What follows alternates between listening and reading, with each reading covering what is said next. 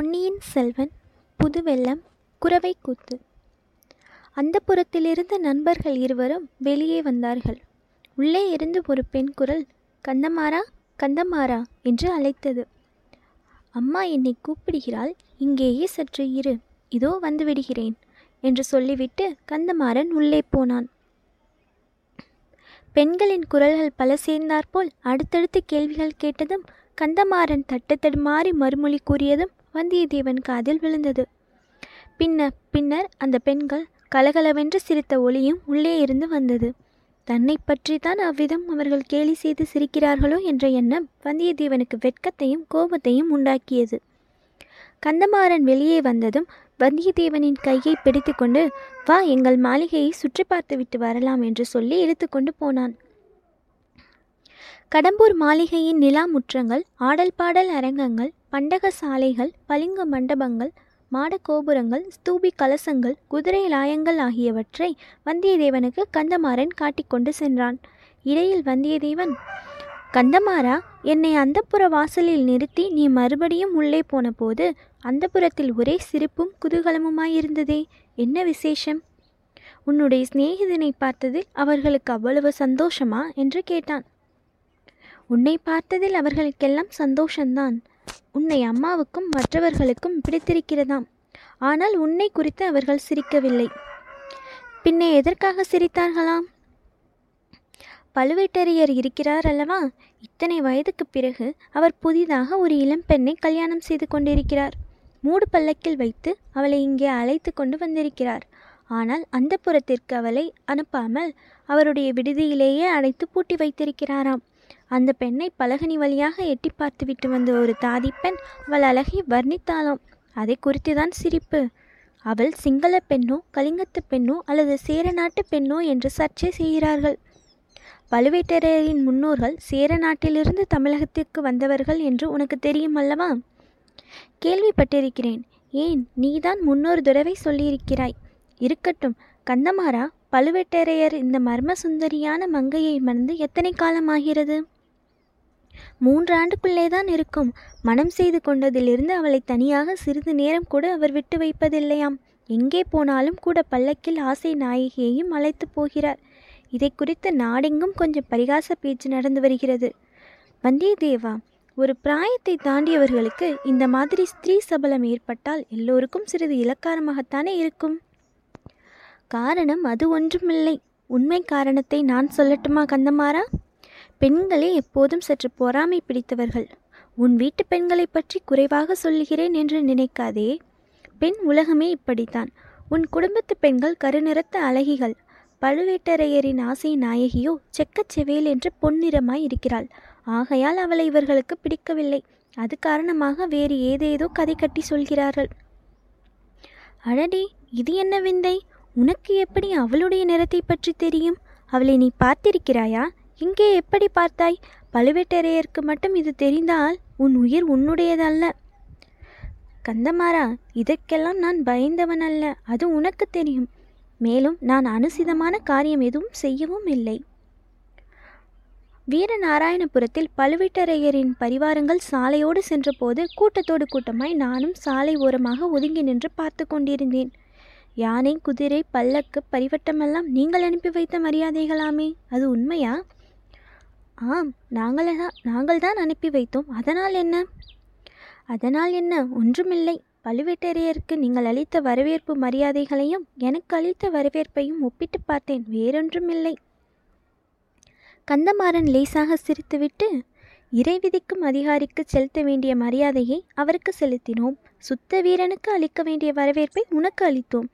ஒரு காலத்தில் முருகன் அருளால் நீ இந்த வீட்டுக்கு மருமக பிள்ளையானால் தக்கவாறு மாப்பிள்ளை மரியாதை செய்து வரவேற்போம் என்றான் பிறகு வேறு என்னமோ சொல்ல வந்தாய் அதற்குள் பேச்சு மாறிவிட்டது ஆம் பழுவேட்டரையருடைய ஆசை நாயகி நல்ல சிவப்பு நிறம் என்று சொன்னாயே அது எப்படி உனக்கு தெரிந்தது என்றான் கடம்பூர் மாளிகையின் கரிய பெரிய மத்த கதச்சத்தின் மீது பழுவேட்டரையர் எருமைக்கடா மீது யமதர்மன் வருவது போல் வந்து கொண்டிருந்தார் என்னுடைய ஞாபகம் எல்லாம் அவர் மேலேதான் இருந்தது ஒரு காலத்தில் அவரைப் போல் நானும் ஆக வேண்டும் என்று மனோராஜ்யம் செய்து கொண்டிருக்கையில் அடுத்தாற்போல் ஒரு மூடு பல்லக்கு வந்தது மூடு பல்லக்கில் யார் வரக்கூடும் என்று நான் யோசித்து கொண்டிருந்த போதே பல்லக்கின் திரையை உள்ளிருந்து ஒரு கை சிறிது விளக்கியது விளக்கிய திரை வழியாக ஒரு முகமும் தெரிந்தது கையும் முகமும் நல்ல பொன்னிறமாய் இருந்தன அவ்வளவுதான் நான் பார்த்ததெல்லாம் நீ இப்போது சொன்னதிலிருந்து அந்த பெண்தான் பழுவேட்டரையரின் ஆசை நாயகி என்று யூகிக்கிறேன் வந்தியத்தேவா நீ அதிர்ஷ்டக்காரன் ஆண் பிள்ளை எவனும் அந்த பழுவூர் இளையராணியை கண்ணாலும் பார்த்ததில்லை என்று பேச்சு ஒரு வினாடி நேரமாவது அவள்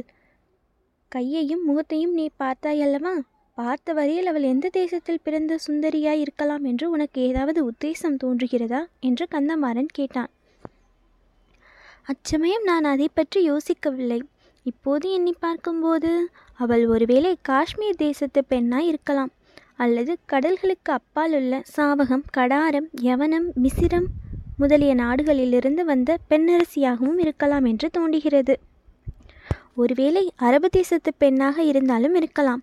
அந்த நாட்டிலேதான் பெண்கள் பிறந்தது முதல் இறக்கும் வரையில் முகமூடி போட்டே வைத்திருப்பார்களாம் அச்சமயம் எங்கேயோ சமீபத்திலிருந்து வாத்தியங்களின் முழக்கம் கேட்கத் தொடங்கியது சல்லி கரடி பறை புல்லாங்குழல் உடுக்கு ஆகியவை சேர்ந்து சப்தித்தன இது என்ன முழக்கம் என்று வந்தியத்தேவன் கேட்டான் குறவை கூத்து நடக்கப் போகிறது அதற்கு ஆரம்ப முழக்கம் இது நீ குறவை கூத்து பார்க்க விரும்புகிறாயா அல்லது சீக்கிரம் உணர்வு அறிந்துவிட்டு நிம்மதியாக படுத்து தூங்குகிறாயா ஆழ்வார்க்கடியான் குரவைக்கூத்தை பற்றி குறிப்பிட்டது அச்சமயம் வந்தியத்தேவனுக்கு நினைவு வந்தது குரவைக்கூத்தை நான் பார்த்ததே இல்லை கட்டாயம் பார்க்க வேண்டும் என்றான் அந்த நண்பர்கள் இன்னும் சில அடி தூரம் சென்று ஒரு திருப்பத்தில் திரும்பியதும் குரவைக்குத்து மேடை அவர்களுடைய கண்களுக்கு புலனாயிற்று மேடைக்கு முன்னால் சபை கூடவும் தொடங்கிவிட்டது சுற்றிலும் அரண்மனை சுவரும் கோட்டை கொத்தளங்களின் மதிலும் சூழ்ந்த இடத்தில் வெண்மணல் விரித்த விசாலமான முற்றத்தில் குரவைக்கூத்து மேடை அமைக்கப்பட்டிருந்தது மேடையில் கோழியைப் போலும் மயிலைப் போலும் அன்னத்தைப் போலும் சித்திரங்கள் போட்டு அலங்கரித்திருந்தார்கள் செந்நெல்லை வறுத்த வெள்ளியம்புரிகள் மஞ்சள் கலந்த தினை அரிசிகள் நீல நிற மலர்கள் குன்றிமணிகள் முதலியவற்றினாலும் அந்த மேடையை அழகுபடுத்தியிருந்தார்கள் குத்து விளக்குகளுடன் தீவர்த்திகளும் சேர்ந்து எரிந்து இருளை விரட்ட முயன்றன ஆனால் நறுமண அகில் புகையுடன் தீவர்த்தி புகையும் சேர்ந்து மூடு பனியைப் போல் பரவி தீபங்களின் ஒளியை மங்கச் செய்தன மேடைக்கு எதிரிலும் பக்கங்களிலும் வாத்தியக்காரர்கள் உட்கார்ந்து அவரவர்களுடைய வாத்தியங்களை ஆவேசமாக முழக்கினார்கள் மலர் மனம் அகில் மனம் வாத்திய முழக்கம் எல்லாமாக சேர்ந்து வந்தியத்தேவனுடைய தலை சுற்றும்படி செய்தன முக்கிய விருந்தாளிகள் அனைவரும் வந்து சேர்ந்ததும் குத்து ஆடும் பெண்கள் ஒன்பது பேர் மேடைக்கு வந்தார்கள் ஆட்டத்திற்கு தகுந்தவாறு உடம்பை இறுக்கி ஆடை அணிந்து உடம்போடு ஒட்டிய ஆபரணங்களை பூண்டு கால்களில் சிலம்பு அணிந்து கன்னி கடம்பம் காந்தல் குறிஞ்சி செவ்வலரி ஆகிய முருகனுக்கு உகந்த மலர்களை அவர்கள் சூடியிருந்தார்கள் மேற்கூறிய மலர்களினால் கதம்பமாக தொடுத்த ஒரு நீண்ட மலர் மாலையினால் ஒருவரை ஒருவர் பிணைத்து பிணைத்து கொண்டவாறு அவர்கள் மேடையில் வந்து நின்றார்கள் சிலர் கைகளில் சந்தன மரத்தினால் செய்து வர்ணம் கொடுத்த அழகிய பச்சை கிளிகளை லாவகமாக ஏந்தி கொண்டிருந்தார்கள் சபையோருக்கு வணக்கம் செய்துவிட்டு பாடவும் ஆடவும் தொடங்கினார்கள் முருகனுடைய புகழை கூறும் பாடல்களை பாடினார்கள் முருகனுடைய வீரச் செயல்களை பாடினார்கள் சூரபத்மன் கஜமுகன் முதலிய அசுர கணங்களை கொன்று கடல் நீரை வற்றச் செய்த வெற்றிவேலின் திறத்தை பாடினார்கள் தேவலோகத்து கன்னியர் பலர் முருகனை மணந்து கொள்ள தவங்கிடந்து வருகையில் அந்த சிவக்குமாரன் மண்ணுலகத்தில் தமிழகத்துக்கு வந்து காட்டில் தினைப்புணம் காத்து நின்ற மலைக்குறவர் மகளை மணந்து கொண்டதை புகழ்ந்து பாடினார்கள் மேலவனுடைய கருணை திறத்தை கொண்டாடினார்கள் இத்தகைய பாடலும் ஆடலும் பறை ஒளியும் சூழல் ஒளியுமாக சேர்ந்து பார்த்திருந்தவர்களையெல்லாம் வெறிக்கொள்ளச் செய்தன பசியும் பிணியும் பகையும் அழிக மலையும் வளமும் தனமும் பெருக என்ற வாழ்த்துக்களுடன் குறவை கூத்து முடிந்தது பெண்கள் மேடையிலிருந்து இறங்கிச் சென்றார்கள் பின்னர் தேவராளன் தேவராட்டி என்னும் ஆடவனும் பெண்ணும் வேலநாட்டம் ஆடுவதற்காக மேடை மீது வந்து நின்றனர் அவர்கள் இரத்த நிறமுள்ள ஆடைகளை உடைத்திருந்தனர் செக்கச்சிவந்த செவ்வலரி பூமாலைகளை சூட்டி கொண்டிருந்தனர் நெற்றியில் செந்நிற குங்குமத்தை அப்பிக்கொண்டிருந்தனர் அவர்களுடைய வாய்களும் வெற்றிலை பாக்கும் என்றதினால் சிவந்து இரத்த நிறமாக காணப்பட்டன கண்கள் கோவை பழம் போல சிவந்திருந்தன முதலில் சாந்தமாகவே ஆட்டம் ஆரம்பித்தது தனித்தனியாகவும் கைகளை கோர்த்து கொண்டும் ஆடினார்கள் நேரமாக ஆக ஆட்டத்தில் வெறி மிகுந்தது மேடையிலே ஒரு பக்கத்தில் சாத்தியிருந்த வேலை தேவராட்டி கையில் எடுத்துக்கொண்டாள் தேவராளன் அதை அவள் கையிலிருந்து பிடுங்க முயன்றான் தேவராட்டி தடை செய்தாள் இறுதியில் தேவராளன் மேலே அதிரும்படியாக ஒரு பெரிய குதி குதித்து ஒரு பெரிய தாண்டல் தாண்டி தேவராட்டி கையிலிருந்த வேலை பிடுங்கி கொண்டான் தேவராட்டி அந்த வேலை கண்டு அஞ்சிய பாவனையுடனேயே மேடையிலிருந்து கீழே இறங்கிவிட்டாள் பிறகு தேவராளன் தனியே மேடை மீது நின்று கையில் வேல் பிடித்து வெறியாட்டம் ஆடினான் சூரியன் சூரன் முதலிய அசுரகணங்கள் தவிடு பொடியாகி விழுந்தனர் அறுக்கப்பட்ட சூரன் தலை திரும்ப திரும்ப முளைத்தது முளைக்க முளைக்க வேலனுடைய உக்கரம் அதிகமாக வளர்ந்தது அவனுடைய கண்ணிலிருந்து தீப்பொறி பறந்தது கடைசியில் சூரபத்மன் இறந்து விழுந்தான் தேவராளனும் கை வேலை கீழே போட்டான் இப்போது மற்ற வாத்தியங்கள் எல்லாம் நின்றுவிட்டன உடுக்கின் சத்தம் மட்டும் கேட்டது மேடைக்கு அருகே நின்று பூசாரி ஆவேசமாக உடுக்கடித்தான் தேவராளன் உடம்பில் ஒவ்வொரு அணுவும் பதறி ஆடியது சன்னதம் வந்துவிட்டது என்று சபையில் ஒருவருக்கொருவர் மெதுவாக பேசிக்கொண்டார்கள் சிறிது நேரத்துக்கெல்லாம் பூசாரி ஆவேசம் வந்து ஆடிய தேவராளனை பார்த்து வேளா முருகா தேவ சேனாதிபதி கந்தா சூரசம்ஹாரா அடியார்களுக்கு அருள்வாக்கு சொல்ல வேண்டும் என்று கூறினான் கேளடா சொல்லுகிறேன் என்ன வேண்டுமோ கேள் என்று சன்னதம் வந்தவன் சன்னதம் கூவினான் மழை பொழியுமா வெள்ளம் பெருகுமா நாடு செழிக்குமா நினைத்த காரியம் கைகூடுமா என்று பூசாரி கேட்டான் மழை பொழியும் வெள்ளம் பெருகும் நாடு செழிக்கும் நினைத்த காரியம் கைகூடும் ஆனால் என் அன்னைக்கு நீங்கள் பூசை போடவில்லை துர்க்கை பலி கேட்கிறாள் பத்ரகாளி பலி கேட்கிறாள் மைடாசுரனை வதைத்த சாண்டி கேசுவரி பலி கேட்கிறாள் என்று சன்னதக்காரன் ஆவேசத்துடன் ஆடிக்கொண்டே அலறினான் என்ன பழி வேண்டும் என்று பூசாரி கேட்டான் கேட்டால் கொடுப்பீர்களா என்றான் வெறியாடியவன் கொடுப்போம் கட்டாயம் கொடுப்போம் என்றான் பூசாரி மன்னர் குலத்து ரத்தம் கேட்கிறாள் ஆயிரங்காலத்து அரசர் குலத்து ரத்தம் கேட்கிறாள் என்று வெறியாடியவன் கோர பயங்கர குரலில் கூவினான்